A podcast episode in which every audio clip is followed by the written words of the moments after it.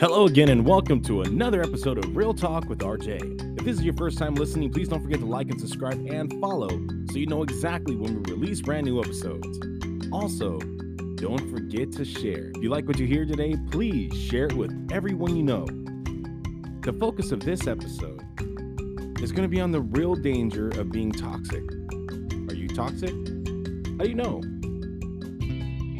We hear so much about toxic masculinity.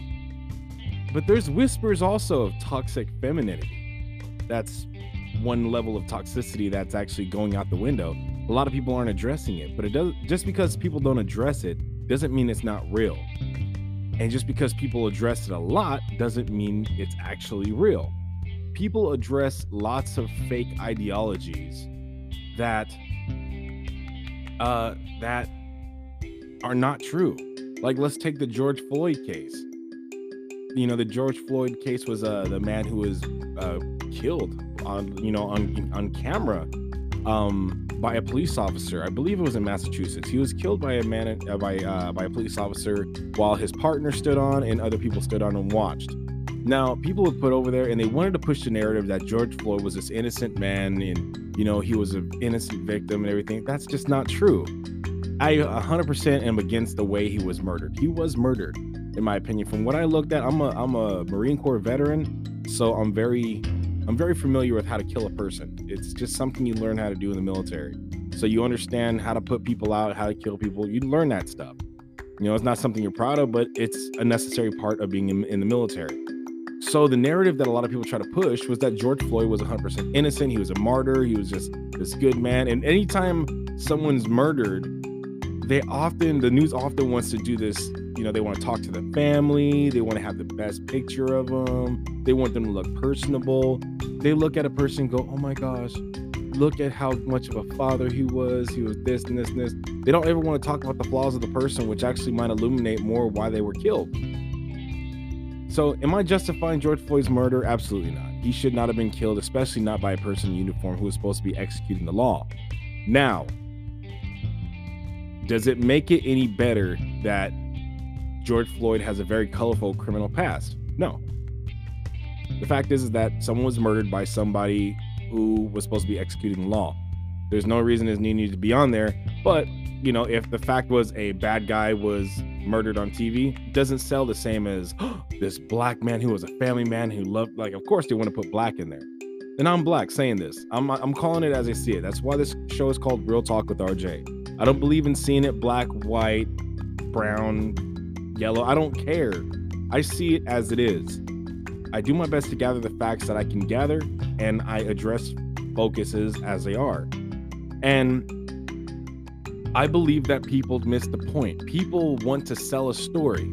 So by calling everything racist or homophobic or, you know, uh, uh, doing all this social justice uh, warrior stuff and virtue signaling and all this stuff like that, they're selling a story that is actually missing the point. The only point that mattered for the George Floyd case was that this man, while in a submissive position, he was on his stomach. This man who was in a submissive position, who was not able to physically resist arrest, had a police officer's knee in his carotid artery, was stopping blood from going to his brain. That's just what it is. That is the fact. That cop murdered that person. Now, everyone's focused on the cop.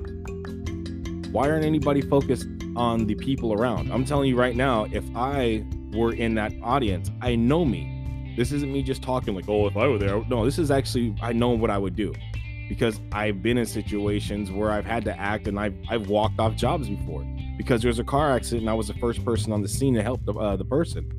My boss was calling me back and telling me it's time to get back to work. And I'm saying, I'm sorry, I'm involved. I can't come back. And not until the uh, first responders are here and stabilizing. And they're like, come on, we can't have you out here. You know, it's insurance, blah, blah, blah, blah. And I was like, all right, I quit. And I continue to maintain my position there to help these people. And when I got back to to actually go pack up my stuff, the my boss was like, "Don't even worry about it, man. You're all right. I get, you. I get it." And I continue to work there. So I'm not saying you guys should do that. I'm just saying that's me. Like I, I don't stand around and let people bully. I don't care if it's a cop or not. I would I would have instead of recording just like everybody else was doing, because you find that a lot more that people are out there willing to record rather than ha- help somebody out. If there's a, a car that's caught on fire, you'll have a bunch of people that are going to pull their phones out and start recording. But you're not going to have really anyone who's going to be willing to jump in that car and pull people out of it, who are going to break a window to pull people out of that car and cut a seatbelt. You're not going to have a lot of people doing that these days. People these days want to act like they're making a difference when they're really not. They want to talk about laws that need to be changed, but they don't actually go and collect signatures to go get them changed. They don't put pressure to have town hall meetings with senators who actually have authority to change those laws. They don't do that. It's too much work.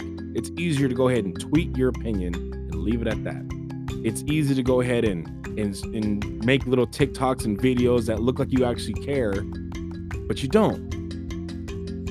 Because when the George Floyd riots happened, and all this stuff was stolen and, and vandalized and just looted and rioted. When people were going crazy over here in Los Angeles, there were a number of TikTok and Instagram uh, models and influencers who were coming down here and pretending to pick up drills and taking pictures and then going about their merry little life in their luxury cars. They didn't care. They weren't over here trying to help people heal. They weren't like handing out bottles of water to people, not unless there was a camera rolling. Those people are toxic. They're pretending to care when they really don't. I can't tell you how many times I've been told that as a black man I'm disadvantaged, that I'm a victim, that uh, that the whole system's rigged against me, that I I have it harder, and that uh, uh, I'm just less than another person. I can't tell you how many times I've heard that. And you know who I heard that from? I heard that from people that I believe to be well-meaning but they were well meaning individuals who saw my race rather than my character. And a lot of the most racist stuff that I've ever had or heard was from my own culture. It's from my own people. Because I speak proper English, I was called whitewash, Uncle Sam, uh, or not Uncle Sam, excuse me, Uncle Tom, an Oreo. Uh, I was called a house inward. that was my favorite. I've never been called that by anyone who was white. I've only been called that by people who are black. Those people are toxic. They've adapted a slave mentality, have no idea. They're sitting there trying to say that I'm the one who's adapted a slave mentality, but they're the ones actually trying to keep the cycle going. I'm trying to break it with education. I don't ever recall Dr. Martin Luther King or Malcolm X speaking like an ignorant idiot. I don't recall hearing them say the N word every five seconds. They said Negro, which meant black. It is the mis- mispronunciation of the Spanish word negro, which means black. That's what we were called. Our ancestors who were traded here are first called negro, then by the by the Portuguese, then called negro by, by the Spanish, and then the white settlers that were here, they started calling us negras, and then they ended up calling us the N word. That's how the word actually evolved to what it is today. And now we got, you know, a lot of people in the black community that are out there using the N word every five seconds like it's a punctuation mark say, oh, well, we can say it, they can't. We're just taking the power back. Oh, is that the same thing when women call each other the B word? When I was raised and growing up, the B word was the most disrespectful thing you can call a woman because it literally means female dog. So you're calling a woman, you're dehumanizing a sacred being, a woman, a super sacred being entrusted with the godly gift of creating life and influencing life like no one else can. That's why the mother is the most sacred person in the family. She's so critical. Without a good mother, the family won't. It, it, well, the family cannot stay strong. The family will fall. A good father and a good mother are critical to the strength of a family because there's balance in the way they parent. You know, and just a real quick, brief ex- uh, example on that is that, you know, a mother is more likely to coddle and protect your cubs you know, if, if, they get next to the pool, mother's gonna be like, "Don't go near the deep end. Go near, the, go where I can see. you. Put your floaties on. Put your sunblock on, and like baptize you in a whole thing of sunblock, and then you know put you on the floaties and have you in like an inner tube, and you're gonna look like you're gonna look like you're uh like you're the Michelin tire guy with how many different floating devices you have on you just to make sure you won't go. But your dad, your dad is most likely to throw you in the deep end and tell you to swim and then come and get you and pull you out and say, okay, this is how you swim. He's he's more likely to kind of say, you know, he's going to toughen you up. The mother's the finesse, the father is the strength. But guess what? The father gets his strength from the mother. But his toughness is something that he's experienced. So the two balance each other out. There's, one's not more important than the other. They both work together. They complement each other. They balance each other. They're the yin to the yang. So when we're going out here and listening to this nonsense that the George Floyd thing was racially motivated. Nah, I think it was a personal thing. It had I don't think it had to do anything with race.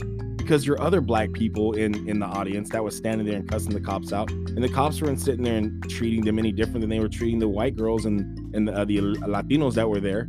They treated them all the same. If it was racially motivated, they would have talked to them differently. I think the cop did not like George Floyd specifically. He didn't like him as a person, not his color. It doesn't make it any better, but it's about understanding what actually happened.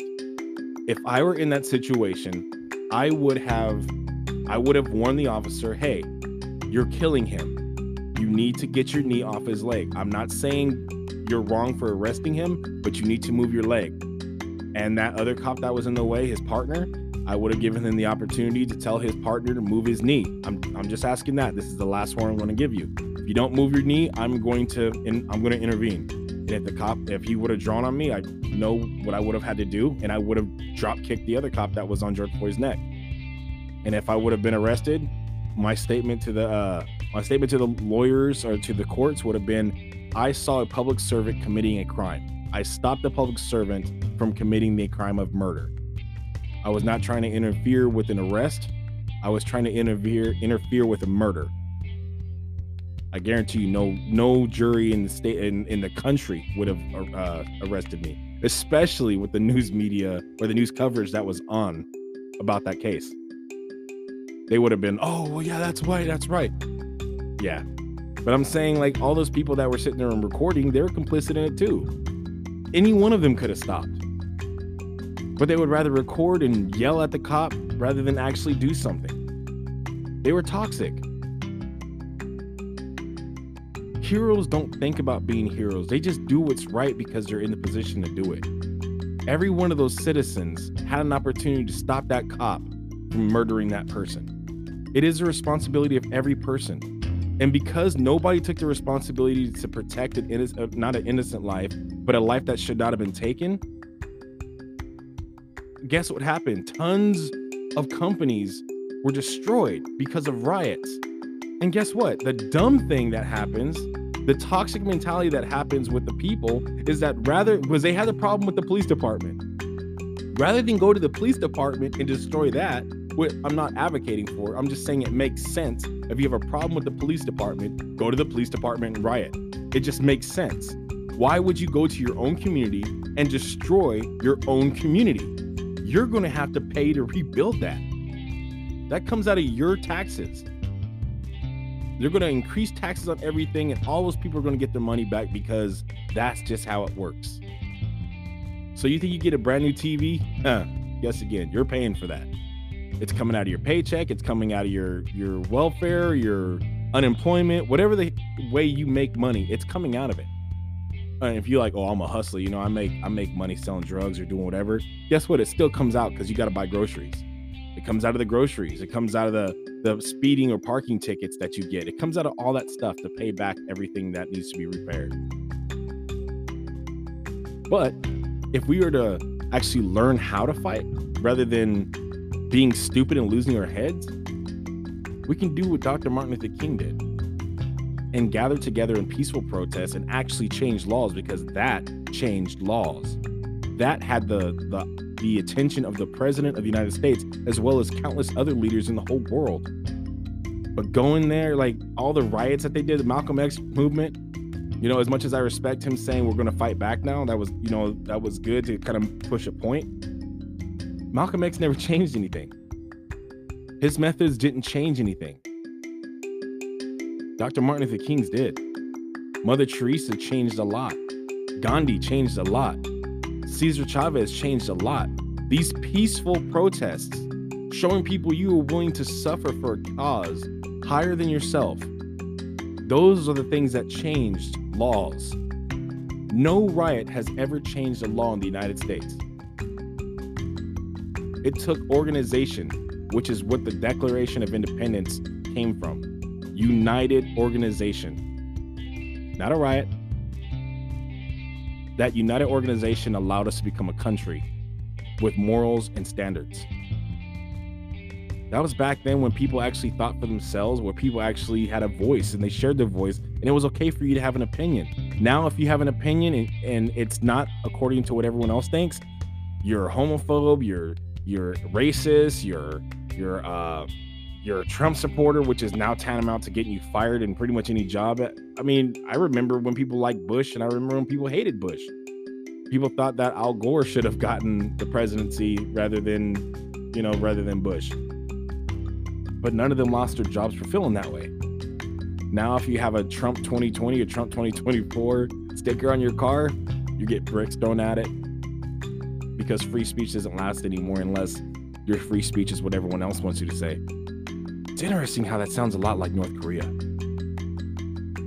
It's really interesting how that sounds a lot like other communist governments who tell you what you can and can't say. And if you don't say what they want you to say, consequences happen it's interesting how the media keeps t- saying that these talking points are not communist led, but people who actually have escaped communist countries are speaking out and saying, you guys are headed for communism. So there's why did I go on that rant? It's because so many people are toxic and have no idea that they are. It's it's easy. Like think about it. Let's use uh let's use this uh this virus it's interesting too because actually I just recently did a uh, I did a podcast um, recently, um, and I my throat was just really drying up, and I just could not figure out why I was drying up. I was hydrated, everything was going good, and then I took a uh, uh, took a COVID test, and um, it came out positive. I was like, oh my gosh, I have COVID. I have no no uh, symptoms at all. How the heck did I get sick? I barely even have a runny nose. What's going on? For two days, I had that virus uh, that I had, um, I was diagnosed positive. I took a test every day. The third day, negative. I said, okay, let me make sure. Next day, negative. I was like, I think it was a cold. I, because I, I had more the symptoms of a cold, right? Because I wasn't coughing. I think I had a cold, and the test actually gave a false, uh, was confused that a cold was COVID. So I wonder how many people, because you know, CDC has also released information saying that uh, some of those tests could not tell the difference between whether it was the Rona or whether it was a cold. So I wonder how many of those cases of people saying, "Oh, hundred thousand people got new cases today." I wonder how many of those cases are just colds. I wonder how many people actually died from just just the Rona. I think everything is just inflated, including the prices. And the reason why is because of all these toxic influences. People make money making people afraid. When I was in Iraq, we would give soccer balls and food and rebuild schools to the locals. When we destroyed things in a war because we we fought insurgents, or um, this is before ISIS was created, um, we fought insurgents, the enemies that were there trying to kill the other people that were local Iraqis whenever we destroyed parts of the city or whatnot, we would rebuild it. We would send in the Seabees, which are the Navy engineers, or we would send the Army Corps of Engineers, and they would rebuild that city. And they would build it stronger, teach them how to operate it. We would help educate them, teach them how to uh, learn math, arithmetic, everything. But the news would never show that. It started out showing that. But when they realized that nobody wanted to watch the military do good deeds, they stopped listening. They started tuning out. And then the media started changing. They started recording us. They they changed the narrative of heroes going to Iraq to protect the country and liberate the, the oppressed. That's what we were there to do. That's what we were there to do. That's what boots on the ground, my eyes, that's what we did. I don't care what the government put us there to do. What we were actually doing on the ground with my own eyes and my own hands, we were liberating people who were oppressed by dictators who would not let them think for themselves. My unit was responsible for the first ever elections, free elections in Iraqi history since Saddam Hussein took power. We provided security and made it happen. But they were so oppressed for so long, they kept killing each other because They didn't know free speech. They didn't understand free speech. They were doing the same thing that this country's starting to do, and that's censor anyone by any means if they speak out against what you believe. You have to listen to me, but I have no need to listen to you. It's like all those Karens you see out there. I'm gonna say I will be heard. I will be heard. No, no, no. You listen to me. You stop talking. I want your manager. How in the world does anyone grow when they won't listen? All they do is talk. I have personally sat down and spoke with skinheads. Not to debate them. It was about understanding them. And there was so much of a growth period right there because I was willing to open my mind and say, I don't care what it is you believe, but I'd like to understand it. And they were like, okay, well, you know, this is what we believe. And this white supremacist skinhead, this person that um that talked with me, um, I don't know if it's the same for every, and I wouldn't assume that it is. But what he said to me was, we're not against other races. We're just about improving our own race. We don't want, you know, we don't want our race to mix with anyone else. We want to improve our race and make our race stronger and purer. I was like, okay, there's nothing there's nothing horrible about that. I mean, I get what you're trying to do, but the to you know the supremacy of your race by putting down other races, I, I disagree with that part. And then you know we just had a dialogue. It was we had our differences, but the fact was is that he and I were able to like interact well with each other after that point.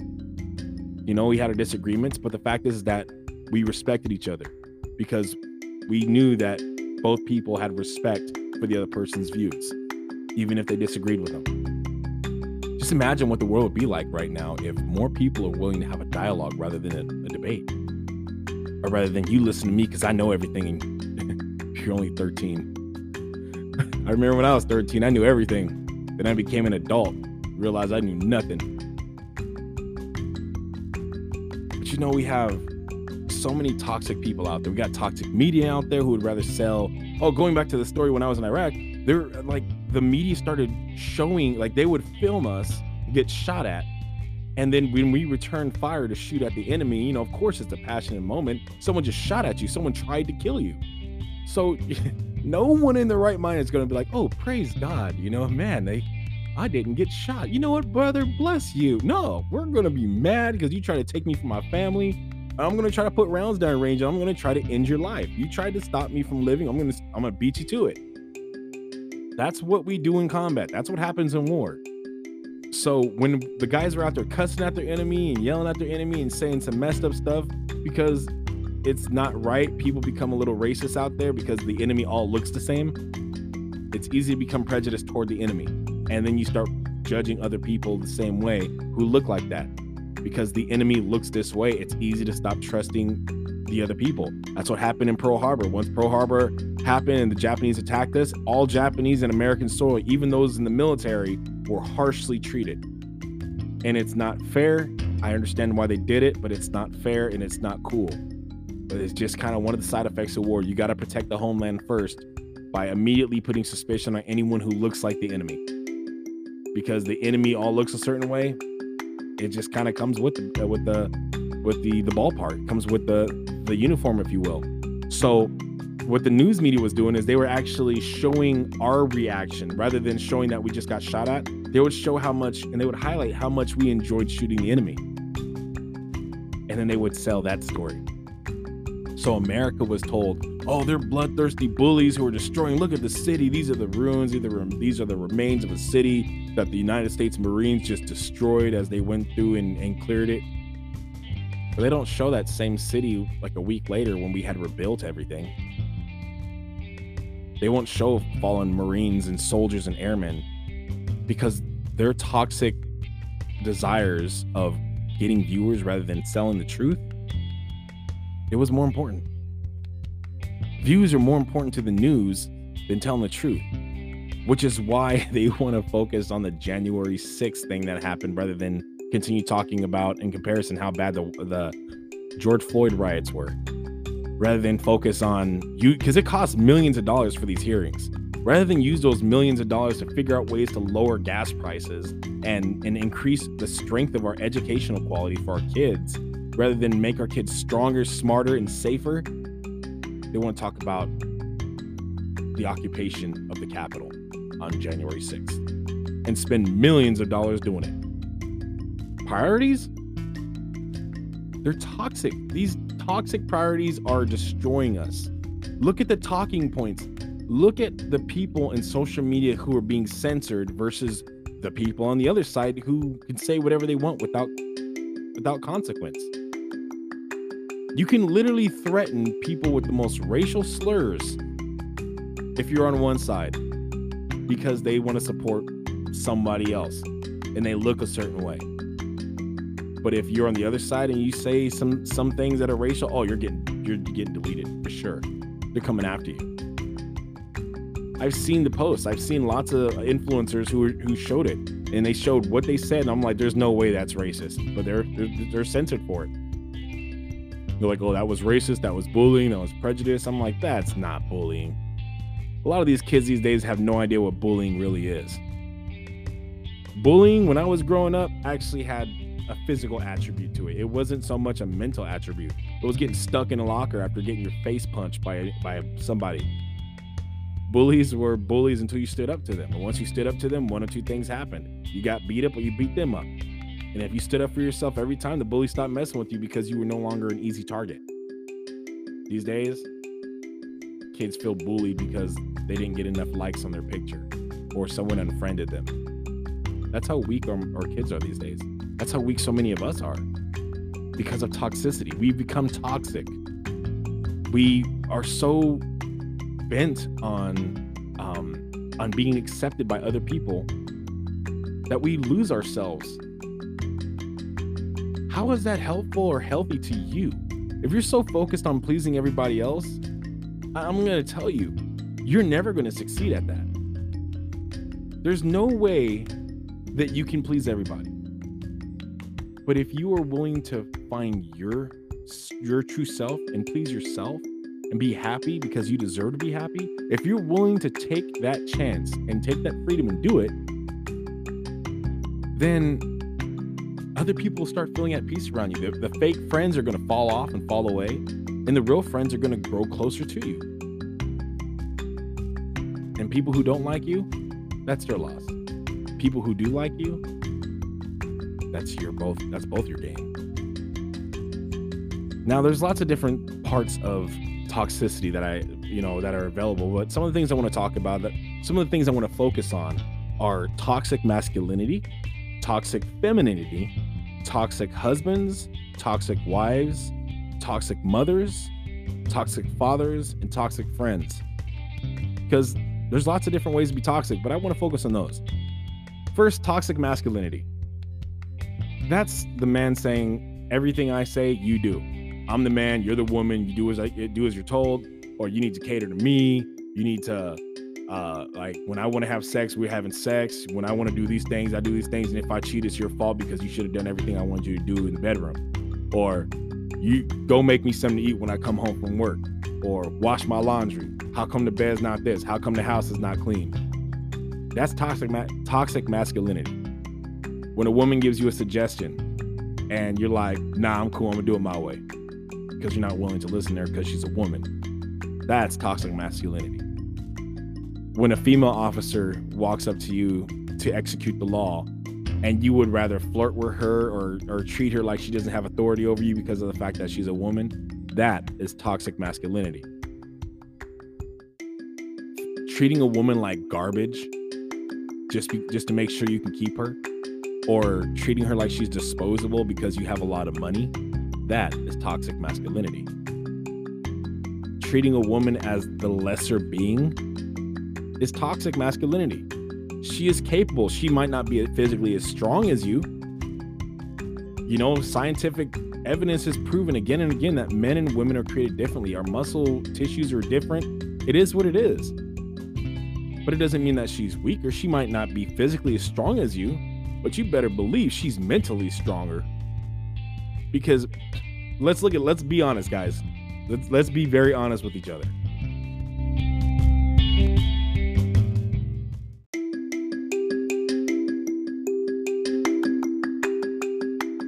If men could have babies, we would shoot ourselves on the first contraction. We'd be like, nah, nah, mm-mm, mm-mm. get this out of me. Like, it's only been it's only been two months, or you got you got some time to go. Like, no, I want the baby out now. We'd be pushing for abortion and all kinds of stuff. Like, nah, get it out of me. This thing hurts. This thing sucks. Because when we get a headache, we're down for the count. That's just men. We that's how we are. We hit our finger on a uh, with the hammer. We hammer a nail or something like that. When we get hurt, yeah, it hurts, but we'll get right back up and we'll keep pushing. We cut ourselves. We'll put some tape on it and keep pushing. We uh we injure ourselves. We'll keep pushing. Like that's just kind of what men do. But if we get a headache, oh, we're down for the count. Referee can go ahead and start the 10 count. We're done. Meanwhile, women could be eight months pregnant, working a full time job, and going to go pick up the kids and not even complain. Women are more mentally strong than men are. It's just, it's a fact. You can disagree as much as you want, but it's a fact. Men have been hooked up on many occasions to those like contraction cramp machines and every one of them tap out and be like, nah, nah, this is crazy. Women were like, yeah, I have to deal with that for nine months straight. And men couldn't do it, but men can escape from it. That's the difference. They're like, yeah, I'm done. I'm done. Stop. Mothers can't. Mothers can't kick those contractions until that baby's born. So, without a woman's strength, men could never be as strong as we're capable of becoming. And without a man's physical strength, women can never be reach their potential either, because both complement each other. So being a toxic male, it destroys both you and her. Because neither of you deserves to be toxic to the other. Neither of you deserves a toxic partner. Be your best for you and treat her the way you would want your daughter to be treated by someone who deserves her. Toxic femininity is all those women out there who give a man crap for opening a door. You know, we don't open doors for for women because they can't. We're not doing that. We're doing it to show respect. We are acknowledging the presence of a lady. We're acknowledging you as a lady and opening the door for you. We're not doing it because you can't. We know clearly you can open the door. Even if you didn't have hands, we know you can open your own door. But we're doing it to show respect. That's it yeah, some guys might do it to try to sweep you off your feet and it might get annoying, but the fact is that it's a showing of respect. My fiance, she knows. I do she I already established early on is like I don't ever want to see you open your own door. It's not because you can't, it's because you shouldn't have to. If my hands are open and empty, then you shouldn't have to open your own door. It's my way of serving you. It's my way of taking care of you and treating you like royalty and she she supports me in that. Even when we're we have a disagreement, even when we're arguing, she still has my back, and she'll still wait for me to open the door. Some women will weaponize that and be like, "No, I'll open my own door." Why take that away? You're still dating, right? You're still together. You're still married. You still love each other. You just you're mad at each other. Don't lose sight of the fact that you love each other still. You're still together. It's the same thing when she wants to make me a plate. She makes me a plate even if we're arguing or dis- or having a disagreement the fact is that I will not refuse her service in making me a plate of dinner or food. She makes me a meal, I eat the food. Even if I'm mad at her, I still eat the food because it, she sacrificed time to make me a meal. And to show gratitude for that act, I will consume the food that she made me. That's just called showing respect to each other. All those women out there that are are putting down men and saying, "Well, you know what? I pay my own bills. I got my own place. I got my own car. I, I do this and this. I'm so sick and tired of that toxic femininity because real men do that too. It's called being an adult. There's nothing special about that. It means you're being an, a responsible adult. So quit bragging about it. Another very common form of toxic uh, toxic femininity are all those women who are out there drilling a man's bank account for uh, for alimony and child support when all that money is going to them, not the kids. Child support is not meant to take care of the mother. It's meant to take care of the children. That's why it's called child support. She should if he's she's a single mom, she should be trying to do something to make money as well. She should be contributing to the child's welfare as well, not just being there on time. She needs to get a job and, and go take care, especially if that child's old enough if that child's old enough to be, you know, to spend time at home by himself or herself, she should be out there getting some type of employment, legal employment, so that she can also contribute to taking care of that kid. There are far too many toxic women who are living off the the generous, um, court ordered, most likely, uh, child support, and that money's going more toward the mother getting all this nice luxury stuff and going on these trips and living the life rather than going to that kid and saying, you know what, it doesn't cost me five thousand dollars a month to uh to take care of my child.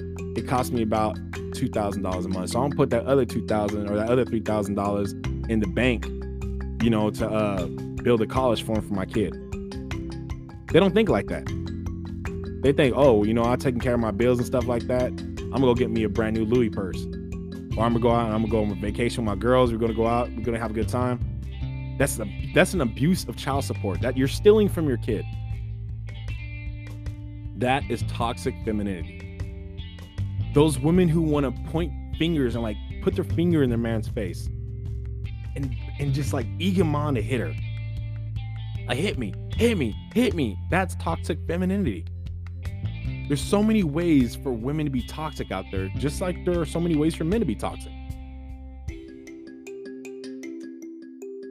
But toxic masculinity and toxic femininity don't do anything but destroy yourselves.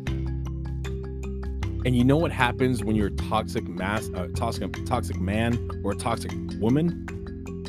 You end up alone because no good partner is going to want to be with you.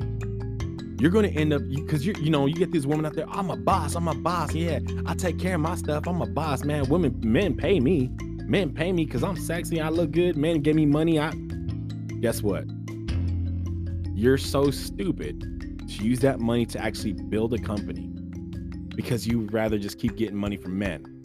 At some point, you're going to be the older model, and then someone who's cuter and younger is going to come along, and then they're going to go for them. And then you're going to realize that you aged so much with no skills, no work history, and you're going to realize that your good looks aren't going to get you anywhere else. So you're going to be this older woman who ha- has kind of washed up and has nothing going for herself, trying to find out how to get a job and how to make ends meet and how to continue to live the life you have been living for the last X amount of years. You're going to be alone. You're not going to have a partner. And you're to find out the lie behind, I don't need no man. You're to find out the truth behind that. You're to realize, man, I don't need anybody, but man, do I want somebody to, to have a life with. Man, I really wish I had a partner who was there with me, making this house a home because it's so quiet. At some point, you're to get tired of being out there messing around with all these different people, whether you're male or female. You're want to settle down. You're want to have a partner. And if you're not smart, if you're not careful, you're to you're to wait way too long and you're to destroy every opportunity of having that. So stop putting each other down. Stop talking about how much the other person doesn't need you. Because I've heard so many different toxic women out there say, "Oh, well, you know, uh men you know men uh men marry or we we marry up. As women we marry up. We marry up. Yeah i'm always looking for man that makes good money that does this. They're so superficial with all these stupid list of demands that they want a man to have. But the guys that they're attracting the guys that have all those demands are the ones that don't want serious relationships. The guys who are not going to be dumb enough to to you know to sleep with them and and then you know marry them without a prenup and they're gonna find out that guy's gonna cheat on them and leave them, and then they get screwed because there's a prenup. But that they had the list that they wanted. They're not looking at the true beauty of the man or the person. They're looking at what he has to offer financially, rather than how hard is he willing to work for you, how attentive will he be to be there for you and show love to you. Is he an equal partner or a dictator? Is he lazy? Does he have other people like secretaries and stuff do stuff on his behalf rather than actually do it himself? This is the world in which we're living right now. This is the world that we're creating with this toxic mentality.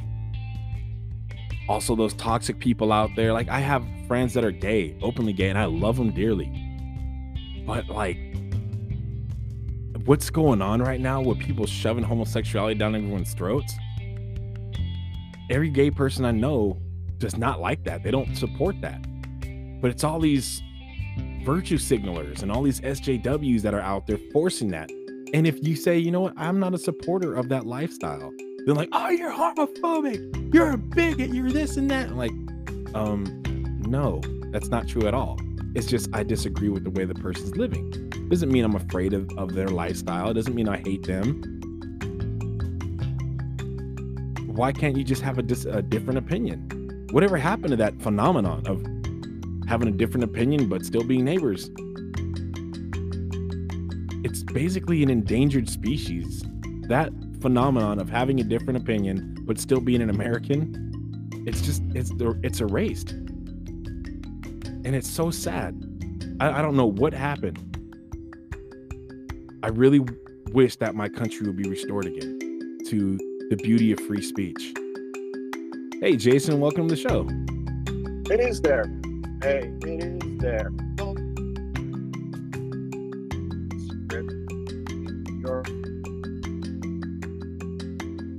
When it comes to navigating emotional people are always putting sensitivity button down on the ground for every step. That's their problem first, not yours. If you hold strong to a value that you can work with, whether it's modern, past, or, or systemic, that's your view. That's your policy. You don't have to waver.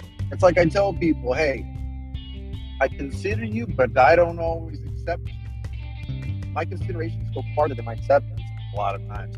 And that bothers people. And I'm okay with that. Because when I, I truly accept you, it's because I've taken the opportunity as an investment of having you as a as a person of interest, whether friend, colleague, or love interest, doesn't matter. We we get serious enough to like I don't place the blame on our country how it's handled, but I do place the blame that what people complain about how they portray themselves with complaints. Like my number one policy is I greet every single person that I come across. Hospitality, I meet them there and I leave them there. And Absolutely. I don't allow myself to be coded. So like when they ask you questions like like uh what's your orientation? What's your pronoun? Man. Well, no, no, I want to know more. I'm a man or do you have religion? None of your business. What's your political affiliation? None of your business. And then they consider me to be an asshole. And I'm like, well, is it an asshole because you're not getting a need to categorize what you're going to accept or consider me? Or are you going to listen to what I say? Be impeccable with your word so that yeah. you're not leverageable. You have to stand by that You know, I fought for this country. I fought for the right for you to choose, me to choose. You know what? I'm not a hero. Never claim, but I will stand my ground. Your freedom of speech. Here's a here's something from a legal view. You have rights and liberties. Learn the difference between a right and a liberty. Mm. Just because you have the liberty to speak your mind, the right to speak may be tried, as you see now. Mm-hmm. So, you know, that's like, a great point. Anyone can portray you. Yeah, anyone can portray you as a misogynist, right? Hey, thanks. Guess what? I'm gonna go, go all in on you. You invited me to your chaos. Here, I'm a punisher. The next time you think about me, you're gonna hurt more. Every time my name comes up, you're gonna be angry but I'm not going to be angry about you. How do you want to proceed? Let the fool fall by the fool fall. Don't respond. And you know what I've I've noticed a lot too is like when you like there's so many people that are fighting with feelings rather than logic. And when you use logic to debunk the argument that they have, so often they just get violent, they get crazy, and they just lose their mind and start calling you all these names and try to shame you because they have no logic to defend their argument, their counter argument.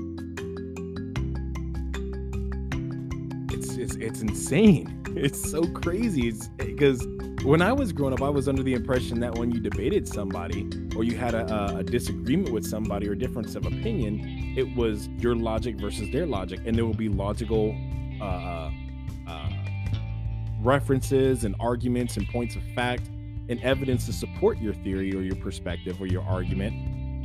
And then once the person proves their case, you're like, yeah, you essentially you've won this debate.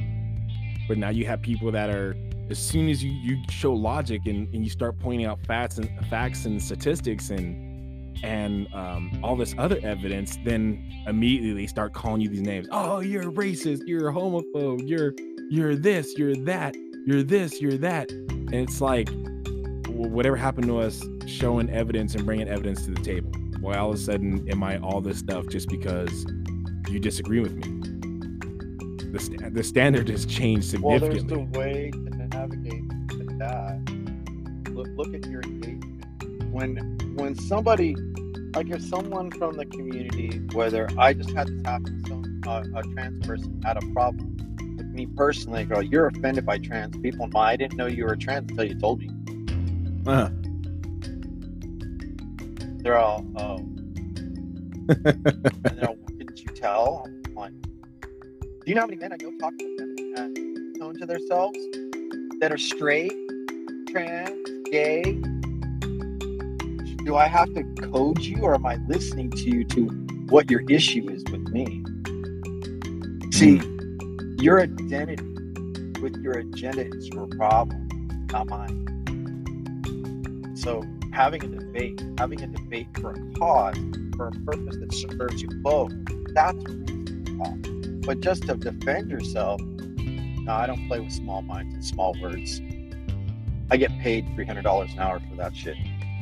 Nice, nice.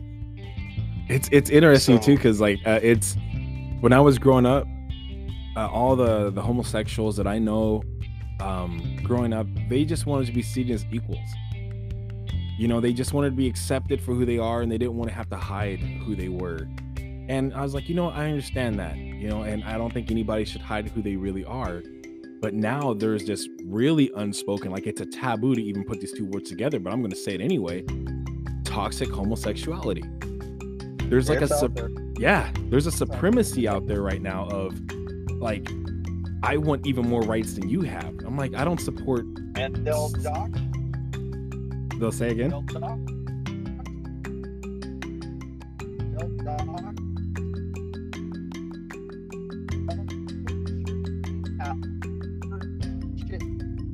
Find out anything real. They'll put it out there if you offend them enough. Yeah, Because I that. You absolutely. know, but here, I want to clarify. I want to clarify something. The LGBT community is not problematic, and it's not an enemy of, to me. Mhm. I don't care what you are. Sit at my table, have some food, have a drink of water, all whatever. But be balanced in your conversation. Yes, Mind your manners. yes. And that's that's what is that's what so many people are it's missing. not a sexual orientation or. or It doesn't like for me, right. it doesn't matter who a person loves. The you. Like I just I don't like I know none of my gay friends needed help becoming gay. They knew who they were, they knew they were gay from a young age. They discovered it about themselves. Yet we have so many teachers out there saying, "Well, we're to we're to teach their kids regardless of what you believe, whether your parents are Christian or not, we're to teach your kids that it's okay to be gay." I'm like and that they should be gay and that they, they're not non that they're non-binary and all this other garbage. I'm like, "Look, none of my gay friends needed help being gay what right do you have to come and teach our kids what you think is right and wrong when we can't talk about god in schools we're not allowed to talk about our beliefs. Like if if a muslim would like just being on honest if a muslim were to get into a school and start talking about the quran you better believe that parents are going to come down there. Parents that don't understand islam they're going to come down there and they're going to throw a fit about him talking him or her talking about the quran. Yet it's okay for somebody to brainwash our children with this this indoctrination of gender dysphoria that has been a you know an actual illness and in in people who are the transgender community have the highest level of or excuse me among the highest level of suicide rates you know and they're increasing our children's likelihood of being suicidal by giving them this indoctrination, which is not natural for who they want to be because they don't even know who they are yet. so, like we do as a parent and a father of three girls, I can tell you, like when it came to uh, education of any of my girls about orientation, I, this is one thing that I pay attention to. Before they do it, they send you a permission slip and they go over the criteria. And my daughter didn't get to go to the class, and I said, I object to these points. The reason why they're educated on reproduction, it's because it's for sexual activity and diseases. Identity is not part of that. Your absolutely. identity is your own self discovery. And the thing is, people make I lost you there. Go ahead and come on back.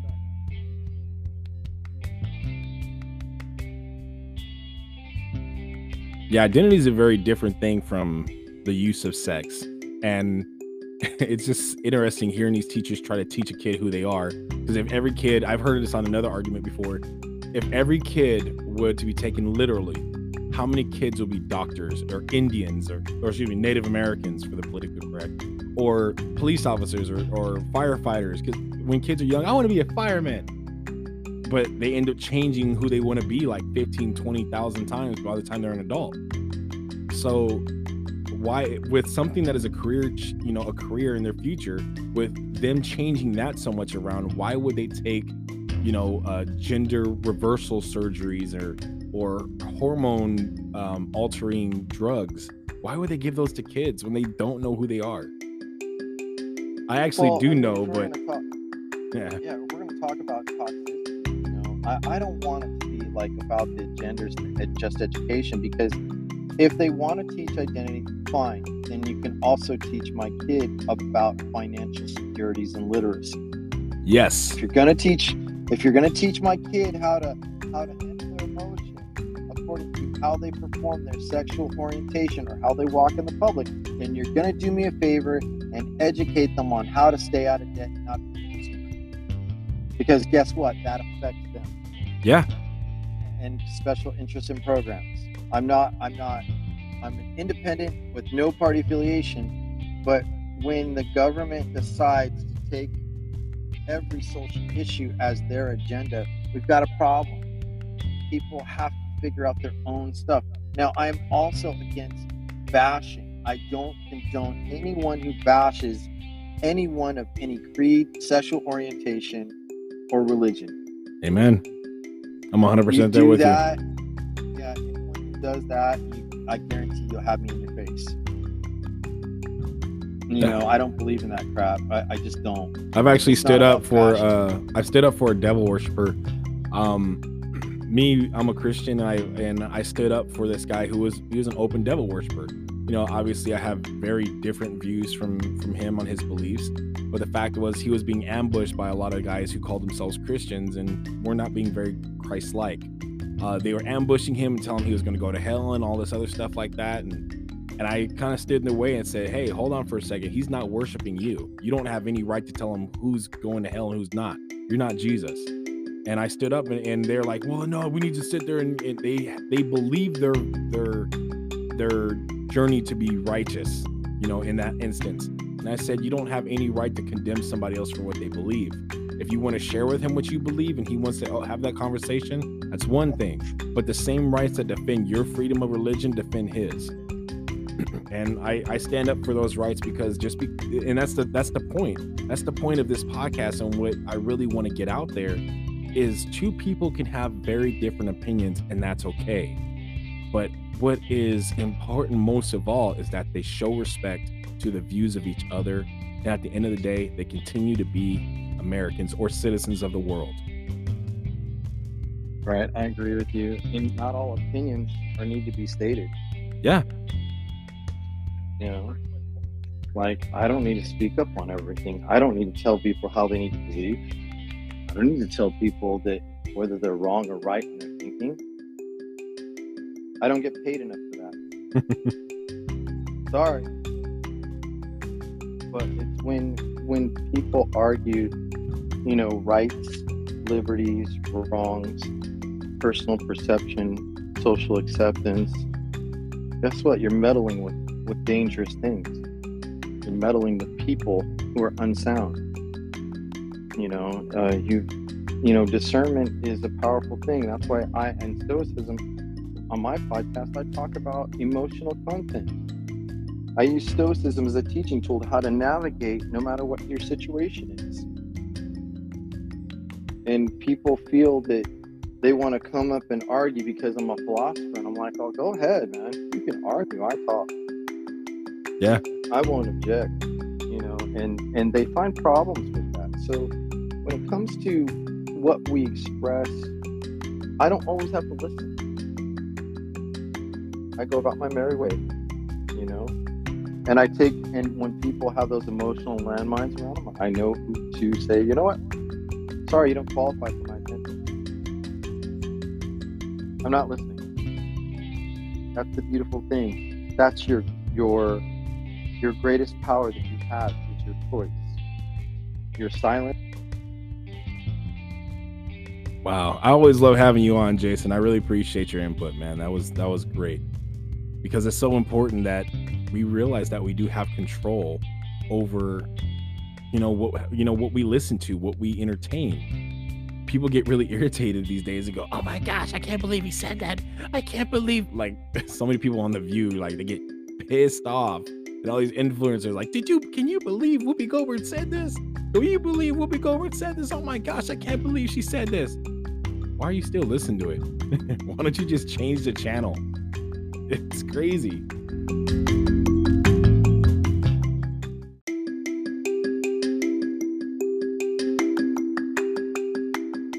people forget that you actually can change a channel. You actually don't have to listen to something. You have that option. And there's nothing wrong with changing the channel. You won't get offended by every five seconds if you control what you watch rather than be a slave to what other people want to tell you. Welcome, Antonio. Hello, Antonio. Are you there?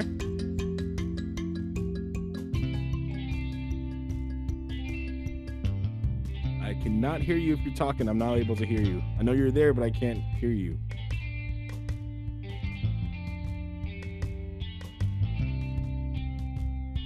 I think he's having some technical difficulties on coming in.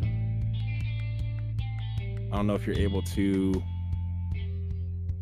try to rejoin. Um but yeah, there's so many people out there that are just they get pissed off. They they wake up looking for ways to get mad. They wake up looking for ways to get pissed off and like me personally as I always say, you know, uh, I'm a black guy I say that because people go, "Why are you making that joke?" or "Why would you say that?" But like I think racism is stupid. That's why I make so many jokes about it. I think it's dumb. So it's a joke to me, so I make fun of it. But of course, I'm not deliberately going out of my way, you know, to make people or to offend people. It is never my intention to go out of my way to offend people. It is my intention to ease tension, to ease pain, so that people aren't walking on eggshells around me. Because I, as a veteran, I truly understand what free speech is. And that's what I'm trying to reiterate to people is that free speech doesn't always have to be something with which you disagree, but it's something you have to allow and something you have to respect but you don't have to be around for it. Like if you're offended by someone saying something, you do have the power to walk away. You don't have to sit there and, and let them talk disrespectfully to you. I hear you, Antonio. Welcome back, brother. Hey, thanks, man. Appreciate it. Yeah, I don't know what was going on. Hey, I I uh, was listening to the talk before Jason come on. I heard Jason go, and I just want to reiterate exactly what you're saying: the power to walk away. So many people feel entitled. They own the right. I talk about this in my book. It's coming out next month. It's called Mutants in America. We, as people, feel like we're owed something when we put time or effort into something. It's the ROI mentality, right? Like, so basically, if I put time and effort into you, then I deserve a return, or I have that. I, I'm owed something this is the mentality that we're really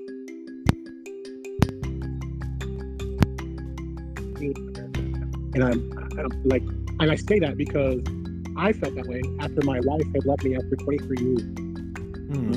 And then like how do you walk away after being invested and poured into for 22 years? Um, and it really just, it was something that I had to come to the resolution of. So I wrote my book from the aspect of how does that feel? What does that look like? Right? Like, and I think for so many today in America, we're finding out like, yeah, it happens. People have the right to just walk away. Like, it wasn't meant to be. When I look back at my life, man, honestly, there were so many red flags that I just overcame and just kind of went with the flow to accommodate her. Does that make sense? You know yes, I mean? it does.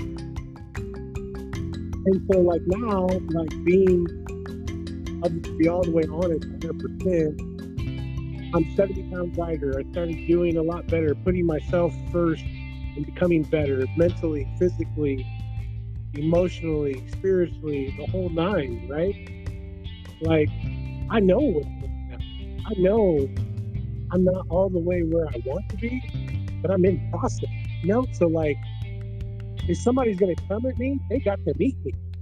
Right? They got to she's gotta be able to put out that energy. She's gotta be able to be in it for me add to.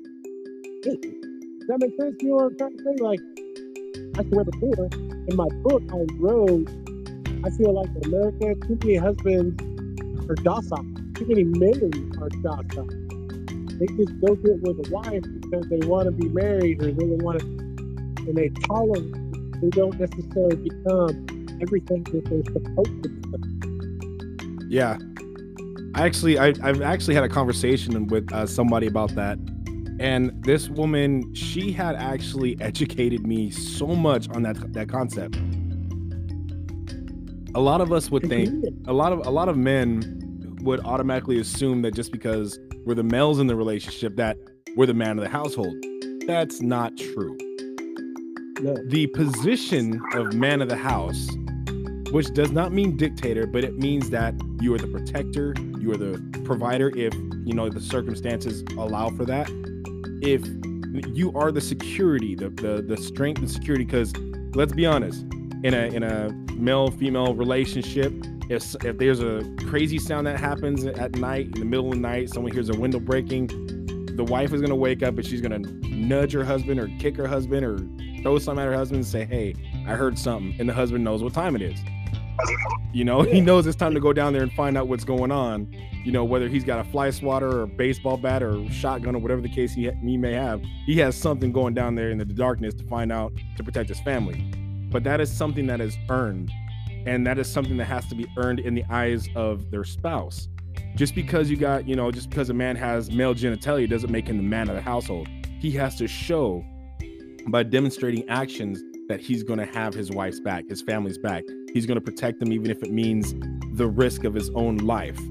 You know, and a lot of guys assume that. That's that sense of entitlement that I've talked about or I've talked about in previous broadcasts is that we think we we easily get entitled. Like so many women out there in a relationship and automatically think that because they are the wife that they're entitled to get their their husband paying for them to get their nails done every every week or get their hair done every week or whatever the case may be.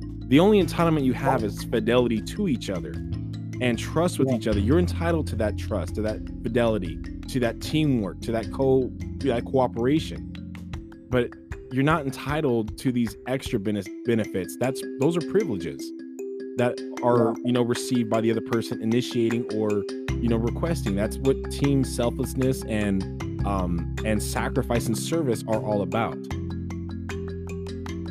i agree man. You're absolutely good um one of the biggest things that i did out of just love man was the provision. Your your microphone sounds a little muffled. It's it's kind of hard to understand you a little bit. Sorry. Yours. Um, so one of one of the biggest things that I was doing towards the end, I was working three jobs, providing for my family. A lifestyle that was well above right? So what I see is that, and I'm not, yes, I should have probably just done one job, but at the same time, I look back to the fact that men have to keep providing. Providing. I mean, if we go back to the caveman days, men would be gone for days at a time to go find the hunt, to bring back the skills, to bring back the provisions for the family, right? And, and I think we've kind of lost that mentality of provision for the family and we, or somewhere along the line, somebody changed the dynamic. Your, your micro. I apologize. Your microphone once again. It's uh, it's getting muffled. It's kind of hard to understand you.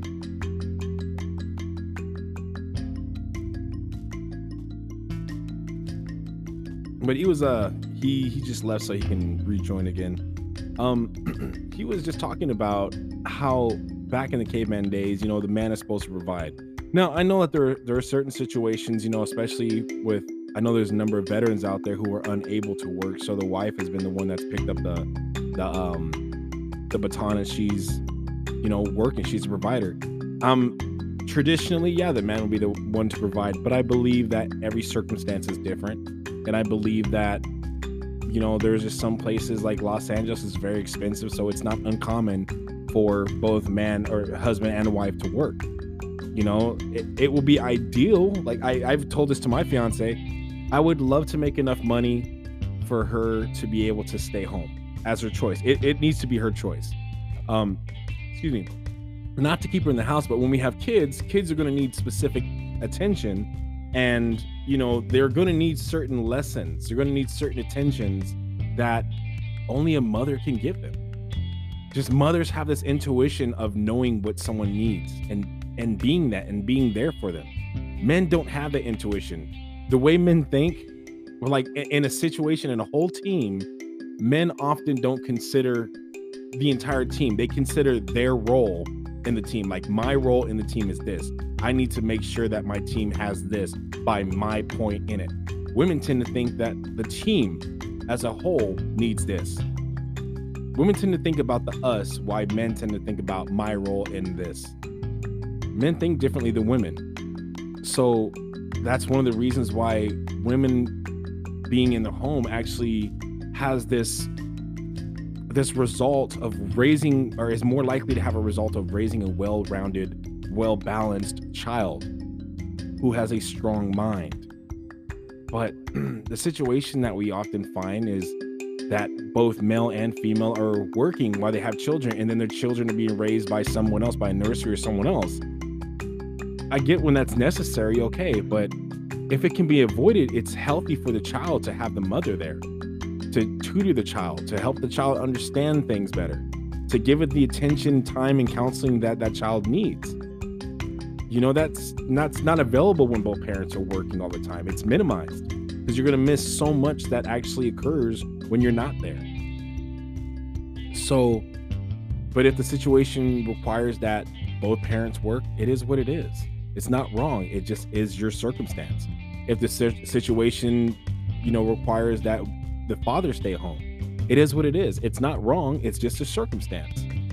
But the ideal is that women being able to be home with your children, there's just a, a better there's a better result than both parents working when the child is concerned. And I think it's just so important for people to remember that. And, you know, when you're talking about toxic masculinity, it's also toxic for a man to demand that a woman stay home. That's not okay. That's not your right to do that. That's a sacrifice she has to willingly give up. Because ultimately, at the end of the day, if if the woman w- was very talented, was a lawyer, and she had all this great talent and stuff going for her, and she was she had to give it up because her husband told her to, she's gonna resent your husband. She's gonna resent her husband for sure. But if she chooses and you have a talk and say, honey, I think it's so important if you really want to have children, I think it's important for you to be home to to raise them. I make enough money for us to live our life comfortably and you know, we don't really need anything extra. You know, I, I get that we would have more money if you work, but if you want to have children and children are a focus of, you know, raising the children effectively, I think that it would probably be best if you stay home while I work and you know, when they're old enough, then we can you can go ahead and get back into work if you want, if that's your choice. I would like that, but I'm not going to demand it of you. And then it will be her choice. because if it's if it's sacrifice, it has to be the choice of the person who's going to make that sacrifice. It's not fair for you to demand that she stay home. That's not your choice. You don't have the right to demand that your spouse stay home.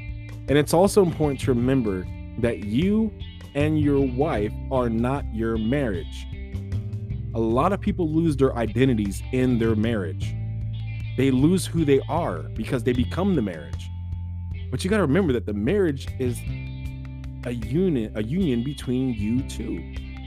Both of you together are the marriage, but you're still you and she's still her. It's important that you don't lose your identity in the marriage because the, the marriage is a complement of both of you working together.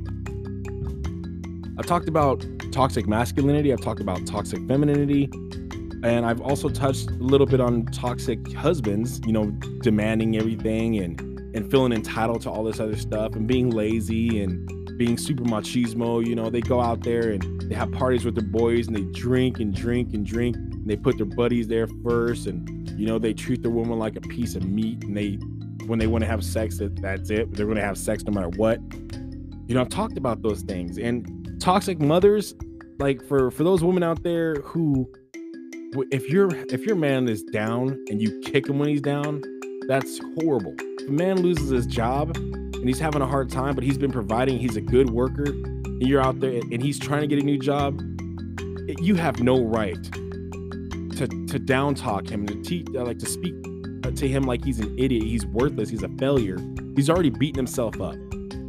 Now, if you don't do this, don't get offended because I'm not talking to you if you are offended, it's probably because you do do this.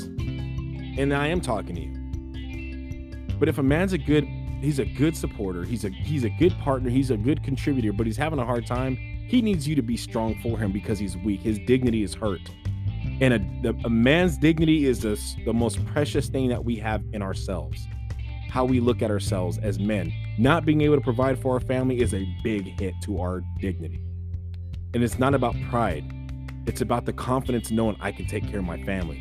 So if a man loses his job because he's laid off or something outside of his control, it's not fair for for the toxic mother to come in there and say you're worthless, man. You can't even provide. You don't even have a job. What kind of man are you? It's also worthless. It's also toxic for a woman to nag. Now, I'm not talking about complaining. Complaining is not nagging ongoing, continually non-stop nitpicking, complaining is nagging. How come you didn't take out the trash today? Like I just walked in the house. Can, can I just relax for a second? Oh, how come the, the dishes aren't clean? Babe, we just finished eating. Give me a second so I can like let my food digest and I'll go wash the dishes for you. Oh, how come you haven't taken me out this week? Babe, I don't get paid this week. I get paid next week you know, I, I my friend went out with her friend they went to a hotel. I didn't get to go to a, like every five every every five seconds you're you're arguing you're complaining about something that's nagging, and then you will find the result is that you will have a husband who doesn't want to come home, and then of course that type of woman is going to be like, oh, your daddy never wants to be here with you guys because he doesn't like. You. She's going to obviously make it about them. She it's never about her. Those who nag, they're not they don't point fingers at themselves. The blame is always external. So if you nag your partner, and this goes both ways, if you're a husband or, or a wife, both people can nag. Like, oh my gosh, you, you tell your wife, like, oh my gosh, like I would love to have, can I just have a meal when I come home? And oh, the dishes aren't done. Like it can go either way. Whether you're male or female, you can nag. And it's really easy to nag by complaining about everything that bothers you. But some things just let go. They're not that big of a deal. Like if there if like if you got uh if your partner puts their shoes on the bed, yeah, that irritates me too, but it takes a second for me to grab the shoes and move them off the bed. Yeah, you get tired of them, but the fact is, is that it's not worth an argument. Just take the shoes off and move them off. Now, if if there's something big like your partner leaves leaves dead fish in the plate and just leaves it in the refrigerator and, and everything smells like fish after a couple of weeks or a couple of days, yeah, that's something to talk about. That's a big deal. Or if they take the kid, you know, to the store and they don't put the, your child in, in the car seat like they're supposed to because they, they're just going right around the corner. That's a big deal. So it's important to let some things go. Don't nitpick every little thing because your partner has just as much of a right to find peace in your home as you do. It's not fair and it's not okay for you to find peace and not your partner. As a woman, you're not always right. As a husband or a male, you're not always right. When you're right, you're right. When you're wrong, you're wrong. A woman has just as much of a voice as a man does in that relationship, and both need to be heard, both need to be valued, and both need to be respected. One person is not more important than the other. Each person has a role in the family unit. One is not more important than the other. They're equally as important. For those people who are Christians who believe man is a, is a, the head of the household because the Bible says it, they need to understand that scripture means that man is the number one servant, just like Jesus served all his apostles and all his members of the church. He served them. He said, I didn't come to be served, but to serve. That's how man is the head of the household. You serve your wife, rub her feet, make dinner for her as well, make her a bubble bath. Especially she's been raising your kids at home all day. She's sacrificing. You better show her that you appreciate that she's sacrificing to raise your humans, the people you help make. Because if it weren't for her being that sacrificing, you wouldn't even know what's going on with your own child. Because we as men just don't think that way. No matter how hard we try, we think about our role in the situation. We don't really think about other people often like that. It's just not natural to how we work. How many times have, for those who have fathers, how many times has dad come in there and talked to us? I'm talking about those who had active fathers, not the ones who had deadbeat dads. And one of the reasons they came and talked to us was most likely because your mom told them, hey, um, I think you need to go talk to so and so. They're kind of having a hard time, or they really need some, some time with you. They notice those things because a father is most likely focused on paying bills and providing and and you know making sure he can take care of his family. He's thinking about those things and unwinding for the night. But mom's aware of some things that she just uh, doesn't have the ability to do. And it's important for you to recognize that. The woman is sacred. She's not lesser, she's sacred. And she should be treated as such, not like a goddess. I'm not saying don't bow down to her and let her dictate your household. But I'm saying that you should show her that respect. Because the way your children are raised largely depends on how you treat her. If she feels safe, feels at peace, and feels loved, your children are more likely going to feel the same. She's a reflection of your love for her, just as you can be a reflection of her love for you. If you're both focused on helping each other, you won't be toxic you want to help each other, you want to treat each other with respect and love, then you'll have a house full of peace. And finally, toxic friends. It's so important. If you just got your heart broken by your ex, you're single, I know it sucks. I know that feeling. But it doesn't give you the right to start making your friends who are in happy relationships feel bad. Don't start asking them to come out with you by themselves because you're going to cause a rift between them and their partner. It's okay to be that third wheel. It's okay. You need time to heal because even though you don't have somebody with you, you know what? You have both of them. You have two people there for you and they're more likely to welcome you because they know that you're going through something and they want to be there for you.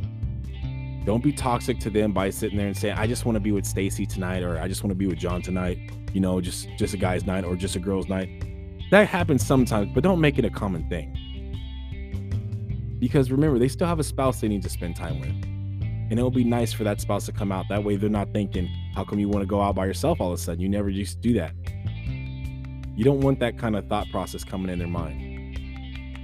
And also, don't try to put all these suspicions that you've had in your life on them as well. If her husband is coming late all of a sudden, you know, don't be one of those girls that are like, oh, he's probably cheating on you. Ask them questions for more clarity because it's probably not that. It might be, but doesn't mean it is. Maybe the reason he's coming home late now is because of the fact that the, the factory or the, the company is actually increased hours because they're doing more. They need they have fewer people, but they require more work. So he has to come back uh, later. Or maybe he's not allowed to answer the phone at work anymore because of a new policy. It's not because he's cheating with somebody, it's just he's not allowed to have his phone. You know, sometimes things are different, and it's important to ask questions and not jump to conclusions just because similar things happened to you in the past. You don't want to you don't want to share detrimental news with a friend as your first go-to. Like, oh, you know, he didn't buy me any or he didn't even say happy birthday to me this morning, and it's still her birthday. He didn't say happy birthday to me this morning.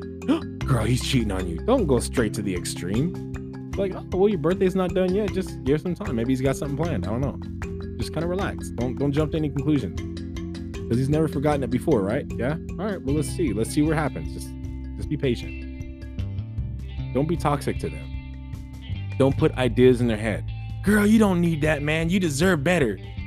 If she's stable in a stable relationship, and and I know I'm saying this about women, but like the fact is, it goes both ways. Because I I I, I would not like if I had a dude I call a friend, because I'm careful about who I call friends. But if I had a guy that I call a friend, and I was like, and I and you know with my current fiance, and I was like, I'm so tired of her. I'm tired of her doing this and this and this.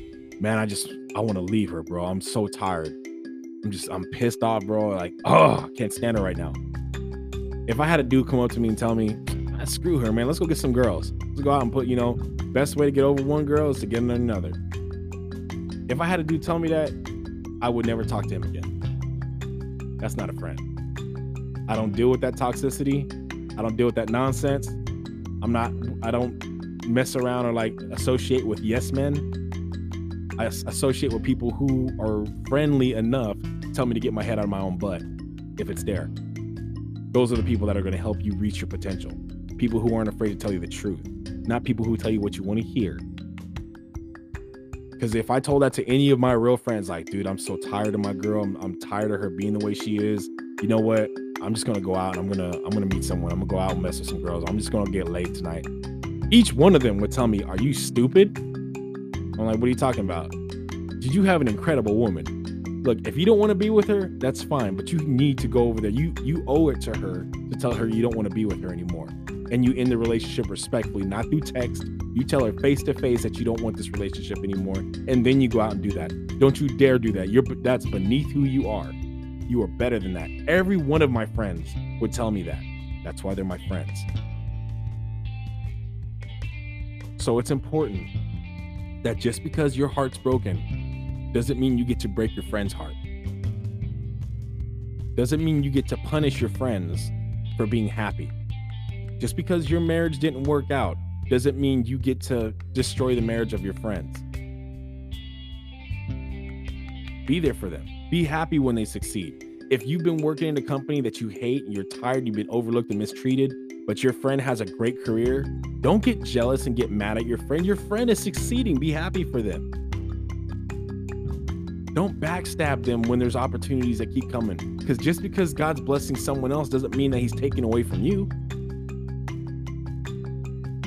It's so important that you don't destroy friendships just because you're going through it. Because sometimes you don't get those opportunities again. Real friends are very rare. And if we're not careful, you can destroy even the best of friends and the greatest of friendships. I know this episode is a lot longer than I normally uh, do episodes, but it's just so important for us to remember that no one is immune from being toxic. If we're not careful, you could be that toxic masked man or toxic woman or toxic husband or wife or toxic friend. You could become toxic if you're not careful. Let some things go. It's important to respect the views of other people, even if you completely detest them. It is okay to have different perspectives. It's okay to make mistakes. And it's okay for other people to get the reward that you want so badly.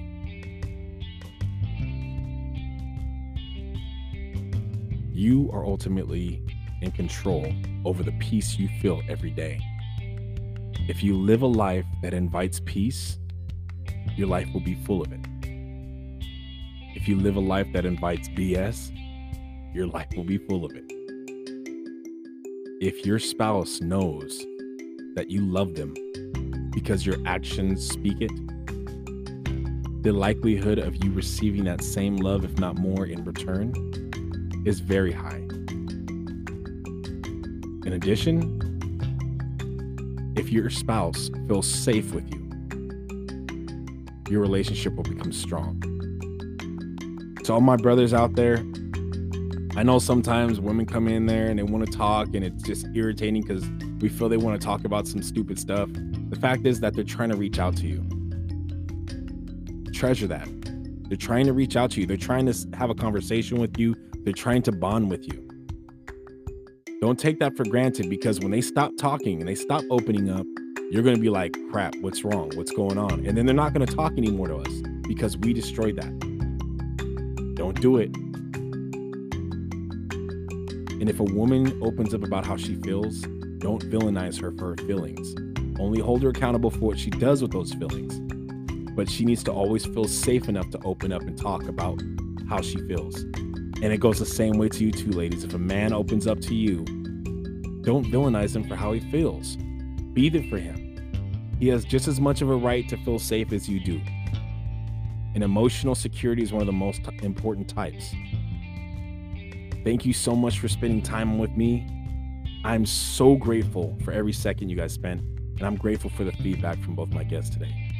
Have a great time. Have a great evening, and thank you for spending time with me on Real Talk with RJ. Signing out.